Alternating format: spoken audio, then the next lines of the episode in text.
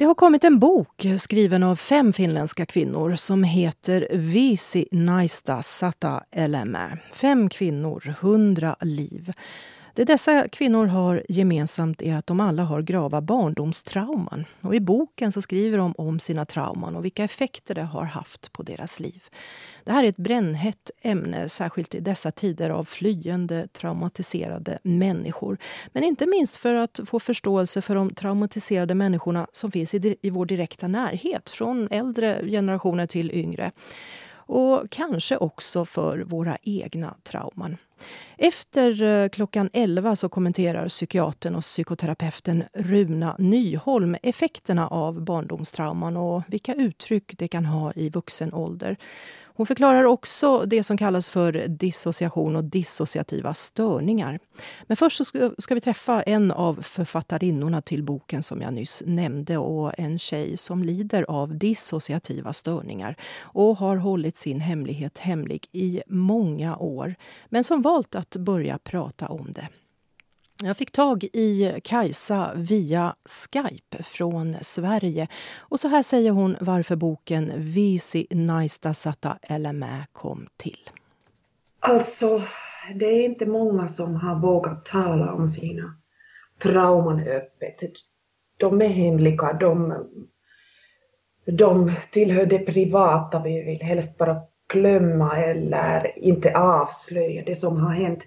Men så länge att alla alla håller sig tysta så blir det ingen förändring. Alltså vi får ingen röst och det är bara, det är bara de som bestämmer eller de som vårdar de som har upplevt trauman som får höras i offentligheten och vi ville berätta hur det känns att vara den som har upplevt ett trauma. Hur hittade ni varandra? På Facebook finns det eh, många grupper för de som har upplevt trauman och som lider av dissociation, dissociativa störningar. En dag i en sådan grupp så såg jag en anmälan. Är det någon som är intresserad av att berätta sin historia? Och jag svarade genast ja eftersom jag tycker om att skriva. Det är mitt sätt att vara i livet egentligen att skriva ett väldigt mm. verbalt sätt. Och jag tänkte oj, det här vill jag göra. Men då var min tanke också det här att jag, har all, jag hade aldrig träffat någon som hade dissociation också. Jag var väldigt sugen på att träffa andra som hade upplevt trauma. Så det var min andra tanke att genom det här projektet kan jag träffa andra som lider av samma störningar som jag. Jag har lidit mycket i livet. Det, jag är ingen martyr eller inget hjälte, men jag har lidit mycket. Om jag vill skapa någon betydelse av det, skapa en mening, så går det genom att försöka hjälpa de andra, att de som läser boken får veta vad det är att ett trauma kan förorsaka och kanske får hjälp. Och också det här att berätta sanningen. Då blir sanningen sann, så att säga. Det är inte längre bara min hemlighet. Jag, jag har blivit verklig på det här sättet. Om vi tar din historia från början. Vad var det som hände dig när du var ett litet barn?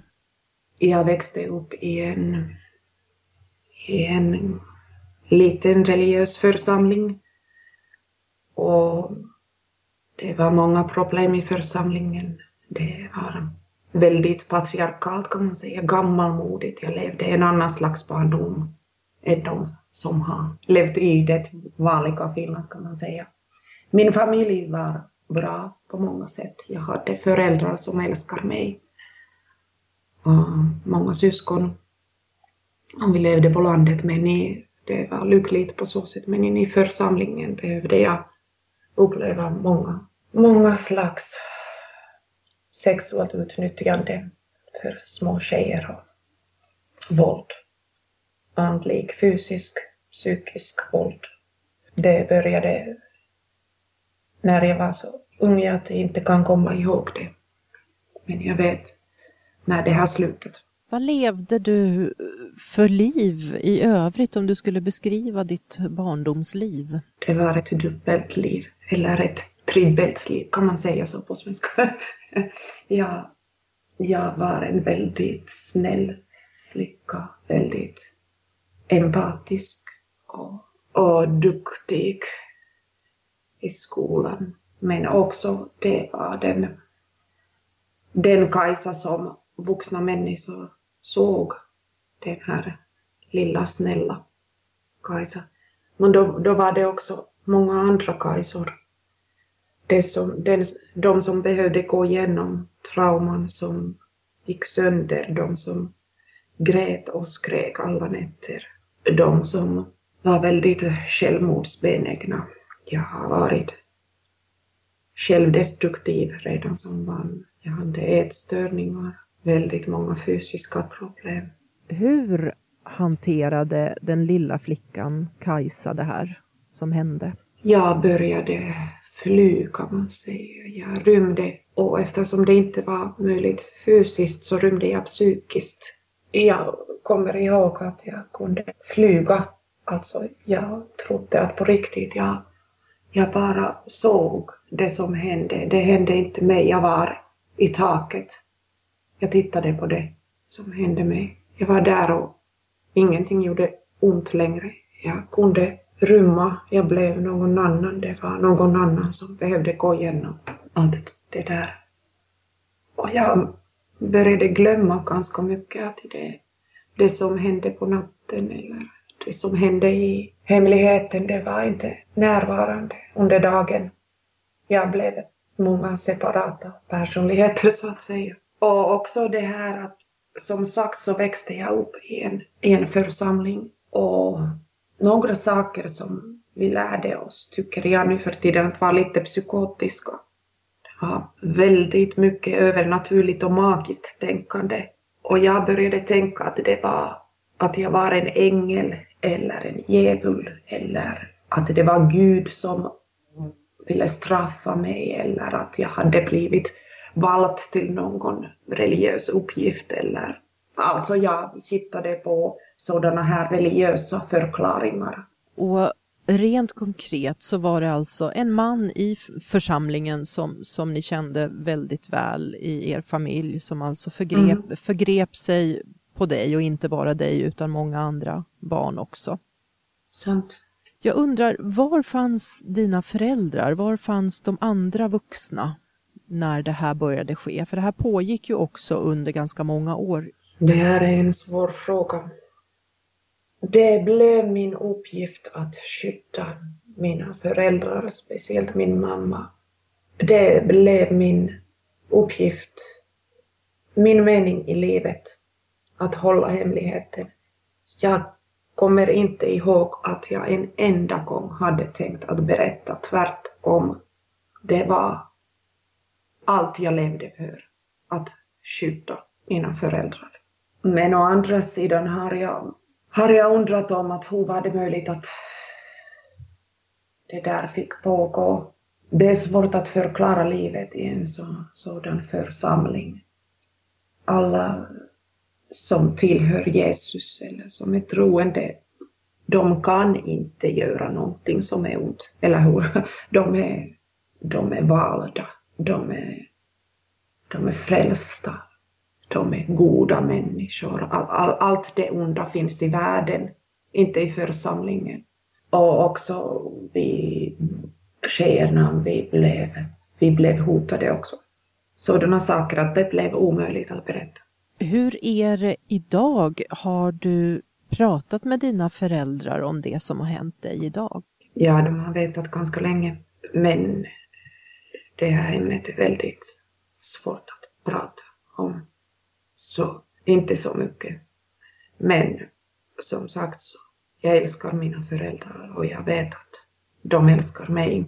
Och den kärlek som jag i alla fall har fått i familjen har burit mig hit på många sätt. Att om det hade varit så att de här övergreppen hade hänt inom familjen, då tror jag att jag vore död. Det sexuella utnyttjandet och övergreppen de tog slut när du fortfarande var barn om jag har förstått det rätt. Mm. Eh, vad hände sen med dig när du till exempel kom in i tonåren? Jag var väldigt bra i skolan kan man säga och väldigt duktig på många sätt. Jag rymde till häststallen alla kvällar. Det blev min räddning också att jag hade djuren. Mm, du, du försökte ta livet av dig. Eh, kan du berätta om det? Mm, det men jag var ingen vanlig tonåring kan man säga. Jag hade fortfarande ätstörningar, jag var självdestruktiv, jag, jag var så trasig på så många sätt. Jag gifte mig när jag, genast när jag fyllde 18. Jag gifte mig för att fly fortfarande. Jag ville börja ett nytt liv, komma hemifrån och glömma bort allt. Så jag gifte mig så snart att jag hade fyllt 18 år. Vi, jag och min man, vi var fortfarande på gymnasiet. Vi gifte oss i hemlighet. I mitten av en vanlig skoldag bara. och det hjälpte att jag kom hemifrån. Jag det började på nytt kan man säga. Men då hände det något. Mannen som hade skadat mig så mycket kom till vårt hem. Han bröt sig in, var våldsam och hotande och slog sönder saker. Det är en lång berättelse men i alla fall. Men jag som hade börjat glömma, jag som hade börjat på nytt kan man säga, jag som hade tänkt att jag söker till universitetet och glömmer bara alltså. Då förstod jag att det här inte är möjligt. Jag kan aldrig glömma. Jag, jag är är det fånge. Det kommer aldrig att bli över. Vad var det han ville när han bröt sig in hos dig? Han kom in därför att han tänkte att jag och min man var besatta av demoner. Han ville, som du kan höra så var han inte frisk. Men han kom därför att han tänkte att han hade sådana krafter att han kan få demoner att försvinna. Väldigt många väldigt sjuka saker man trodde på demoner, att, att det är vanligt att människor kan, kan, kan ha demoner i sig. Va? Vad sjukt, säger jag bara. Men det är därför att han kom och han tänkte att våra tavlor och CD-skivor och böcker som vi hade, att de var besatta av demoner. Han började slå sönder dem och det var helt galet. Det var i, i en sådan värld att jag levde in på riktigt och min, ah, min, min värld gick sönder för sista gången tänkte jag. Nästa dag kände jag ingenting längre, jag bara... Jag gick till skolan och det var mitt sista år på gymnasiet och vi hade studentskrivningar och, eller det var tiden före studentskrivningar och jag vi hade en, ett prov i fysik, det sista stora provet. Och jag fick fulla poäng. Jag klarade mig hur bra som helst. Och då gick jag till läkaren och ljög att min mamma har cancer, jag kan inte sova, jag behöver sömnmedel. Och då tog jag dem alla. Och jag som inte, jag jag hade aldrig använt några mediciner. Ingenting. Inte ens borrarna tror jag. Så jag trodde att, att alltså tio stycken sömntabletter kommer att döda mig. Visste ingenting om dem. Och jag tog hela paketet och kände ingenting. Det var bara en lättnad kan jag säga. Jag bara kände nu är det här över. Ingenting ont kommer att hända mer. Kanske var det inte jag som gjorde så. Alltså, det var någon, någon inom mig som bara tänkte nu, nu tar det här slut. Men då vaknade jag i sjukhuset. Vad hände efter det? Fick du hjälp när du väl blev inlagd på sjukhuset? Man kan kalla det för hjälp eller man kan kalla det för ett nytt trauma. Jag, jag var 18 år så jag blev inlagd på en vuxenavdelning, en psykiatrisk avdelning. Det var en tuff plats. Och jag berättade, då började jag tala. Min dåtida man var det enda som visste då det som hade hänt mig under barndomen. Men på sjukhuset började jag tala. Jag berättade det som hade hänt mig, det som jag hade behövt gå igenom i min barndom och jag bara talade och talade och talade. Jag var väldigt självdestruktiv fortfarande och ville dö. Och... Men det som hände, allt som jag fick var mediciner. Efter några månader så åt jag redan någonting som tio olika mediciner. De sa att jag led av psykos, inte av trauma. Så jag fick ingen terapi då, tyvärr. Hur länge pågick det här? Sammanlagt var jag sju år på avdelningen. En hemsk tid i mitt liv och till slut åt jag samtidigt 16 olika mediciner. Jag sov 17-18 timmar dagligen. Jag vägde 150 kilo. Jag hade gått 80 kilo upp i vikten. Och de, de bytte mediciner hela tiden eftersom ingenting hjälpte. Hela tiden nya, nya. Olika slags mediciner och ingenting hjälpte men de ville inte sluta. Vad var vägen ut för dig Kajsa, utifrån det här, den här mentalvården och, och, och, och, man kan väl nästan kalla det för ett fängelse va? För du var väl mer eller mindre inlåst där? Mm, sant. Det var en annan fängelse, att min barndom var den första fängelsen och sjukhuset var det andra. Det blev bara värre och värre hela tiden. Men då till slut så blev jag så, så sjuk av medicinerna jag började få epileptiska anfall och väldigt svåra, svåra problem i hjärtat också. Och till slut sa neurologen att om läkarna inte slutar med medicinerna så kommer jag kanske att dö, att, jag, att min hjärna inte kan ta emot mediciner, att nu behöver läkarna ta en paus och sluta med alla mediciner. Och det som hände var det att jag började må bättre, inte bara fysiskt men också psykiskt jag började höra min egen röst igen. Jag började kunna tänka, jag började kunna läsa böcker, skriva, måla, gå ut, ta promenader, andas, prata. Jag gick snabbt ner i vikt och jag var inte längre så vilsen kan man säga.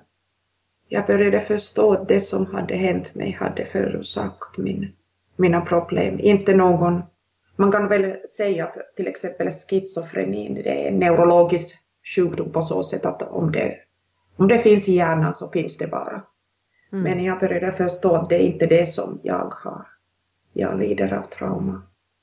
När jag började må så mycket bättre så tänkte jag börja studera. Jag flyttade till Uleåborg och sökte till universitetet. Och då träffade jag en läkare som förändrade mitt liv. Min nya läkare i Uleåborg. Hon läste inte på papper att det här är Kajsa. Eller hon sa inte att jag läser här att du har schizofreni, det är det som du är. Utan hon lyssnade på mig. Hon verkligen lyssnade. Inte bara läste det som de andra läkarna hade skrivit. Och efter en halvtimme sa hon, vet du vad Kajsa? Jag tror inte att du har någon schizofreni. Jag tror att du lider av trauma och dissociation. Du behöver inte några mediciner, du behöver terapi. Och då fick jag gå igenom nya psykologiska tester och jag fick en ny diagnos av dissociation. Och helt plötsligt så kunde man alltså avskriva det man under sju års tid har eh, gett dig som diagnos, då schizofreni. Mm jag är inte den här enda. Alltså det är ganska vanligt i Finland, eller åtminstone har varit, när man inte har vetat om det som ett trauma förorsakar. Hur ett trauma kan slå sönder ens personlighet och tankar och minnet och allt. Mm. Att, att det, det kan påminna om schizofreni, det vet jag. Men det finns väldigt stora skillnader ett trauma kan inte botas med hjälp av mediciner. Ett trauma kan bara botas med terapi. Det är en van, ett vanligt misstag, men ett ganska allvarligt misstag. Jag har något som kan kallas för vanligt liv nu för tiden. Jag, jobbar som språklärare och bor i Sverige och har hobbyer och vänner och på så sätt lever jag ett normalt liv. För det mesta så tror jag inte att någon märker någonting. Men hur dissociation uttrycker sig. Alltså jag är inte bara en människa. Det som har hänt mig, det finns inom mig. Jag hör skrik av barn i mitt huvud. Jag, jag får plötsliga flashbacks som tar mig tillbaka till det som hände. Jag har sådana fysiska symptomer som jag inte kan förklara. Psykosomatiska symptomer kallas de. Jag har svårt att känna igen hunger eller veta när jag är hungrig eller törstig eller när jag fryser eller när det är för varmt eller jag kan vara glad när jag borde vara ledsen eller kan, jag kan vara ledsen när jag borde vara glad. Och det här att jag har aldrig haft någon möjlighet att utveckla en personlighet bara. Jag är många människor. Och du skriver i boken um, om din, uh, kan vi kalla honom för fantasikompis, Joel? Eller han är ja, kanske, han kanske är, han kanske är du? Ja, det, det är sant. Jag hade inga riktiga vänner. Jag hade vänner men inte sådana vänner som jag kunde ha berättat det som hände så, så jag behövde utveckla en vän. En. Så det vore en liten poj, pojke inom mig som är min bästa vän som lyssnade på mig, som hjälpte mig, som hjälpte mig att överleva. Jag vet att sådär teoretiskt är han en del av mig, det som är gott och friskt och det som inte kan skadas. Men å andra sidan känner jag att han är separat också, även om jag vet att han inte finns på så sätt. Men han skriver på sitt eget sätt, han talar på sitt eget sätt. Han har sina egna, egna sätt att röra på sig. Är det här någonting som man märker på dig när du går över till att vara Joel eller är det någonting som försiggår inom dig bara? Både och. Jag pratar med Joel, jag berättar fortfarande det som händer och jag hör hans röst. Men nu att jag mår så bra, jag är, jag är för det mesta så är jag en vanlig vuxen kvinna så det märks väldigt sällan. Men jo, jo jag, ibland får jag höra att jag har blivit väldigt annorlunda. Och om jag känner mig hotad så blir Joel starkare, han kommer att hjälpa mig. Men Joel är den som är lättast att förstå för mig eller acceptera kan man säga att det är. Han är ingenting som jag är rädd för. Jag har också sådana delar inom mig som bär själva traumat. Sådana små tjejer som har behövt uppleva och minnas det som jag inte kan ha. Jag behövde fortsätta livet när jag var barn. Jag behövde, behövde gå till skolan. Så den tjejen som blev våldtagen, hon bor inom mig men det är svårt att tänka på henne. Väldigt svårt. Jag har försökt avskärma mig från hennes upplevelser. Jag har också sådana delar av personligheten inom mig som är färdiga att skydda mig till vilket, vilken pris som helst som kan slåss och skrika och försöka hindra det som hände från att hända igen. De vet inte att det är över. De lever fortfarande i det förgångna.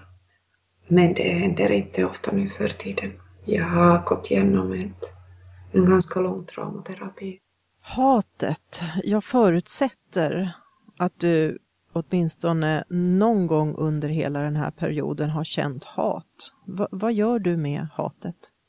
Just nu känner jag inte så mycket hat eftersom mitt liv är bra. Jag, jag är lycklig. Jag har alla förutsättningar för att vara lycklig. Jag har det bra i livet på riktigt. Jag bor på landet i ett stort, stort rött hus och har hästar här. Men jag har lidit av hat och bitterhet så mycket. Om jag skulle våga känna allt hat och bitterhet som finns inom mig så skulle jag dö, tror jag. De är också på sätt och vis separata delar av mig. De som hatar och som vill döda och hämnas. Och så småningom vågar jag känna de där känslorna. Och jag vet att jag aldrig i verkligheten skulle kunna skada någon. Inte ens de som har skadat mig. Men det är som ett väldigt svårt trauma förorsakar det ett otroligt stor mängd av hat. Och att lära sig leva med det och att känna hat utan att låta det styra livet, det är en utmaning. Vad känner du idag för den här mannen som utsatte dig för våldtäkter och misshandel? Jag tycker inte synd om honom. Jag känner, känner ingen empati eller jag känner inte att jag har förlåtit. Jag vill inte ens förlåta. Jag känner, man kan säga att jag känner hat mer än jag vågar känna. Och om han levde idag så vet inte vad jag skulle göra.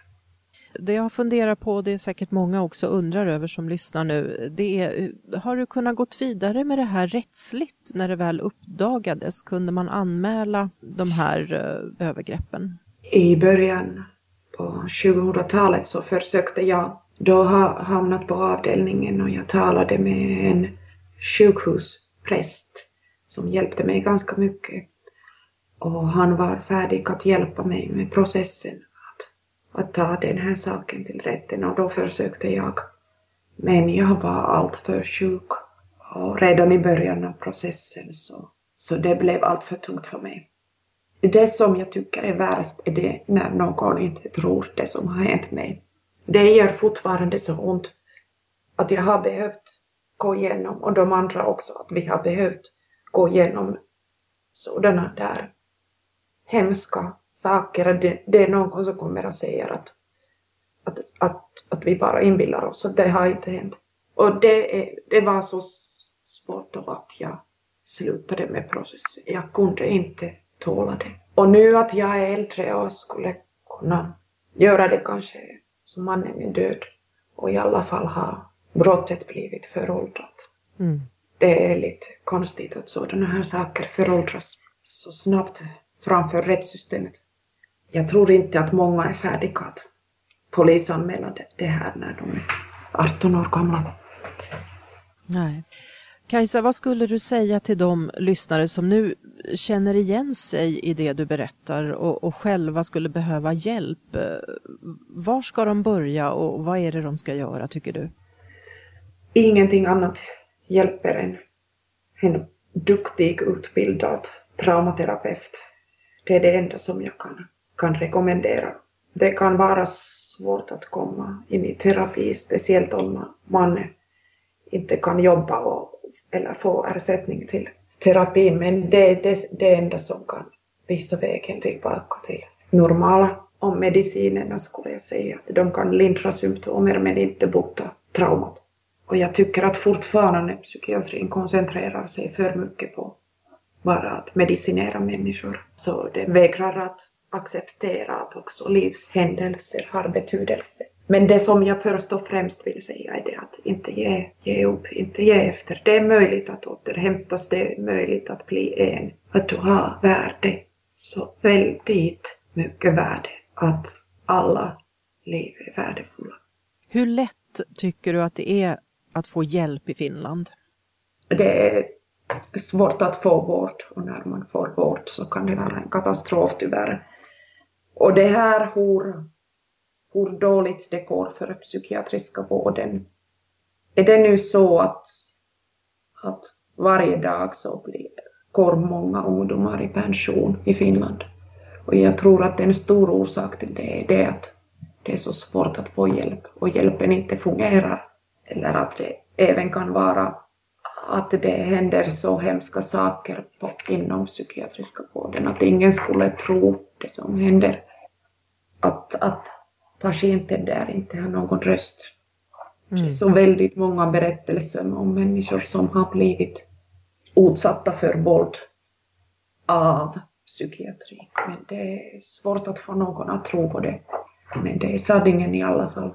Och jag hoppas att någon dag kommer psykiatrin att behöva gå igenom en stor förändring där en människas livshändelse tas till hänsyn och, och även de som har schizofreni eller något så, att de betraktas som värdefulla människor som också kan och behöver få kunna ta beslut över sina egna liv.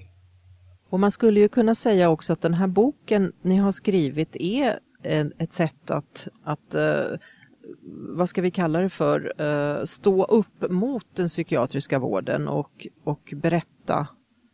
Mm. Det som vi vill faktiskt att är inte att stå emot. Vi vill berätta det som har gått fel. Det är så många traumatiserade människor som har behövt uppleva hemska saker inom psykiatrin. Men det som vi vill är inte att slå sönder systemet utan att utveckla det.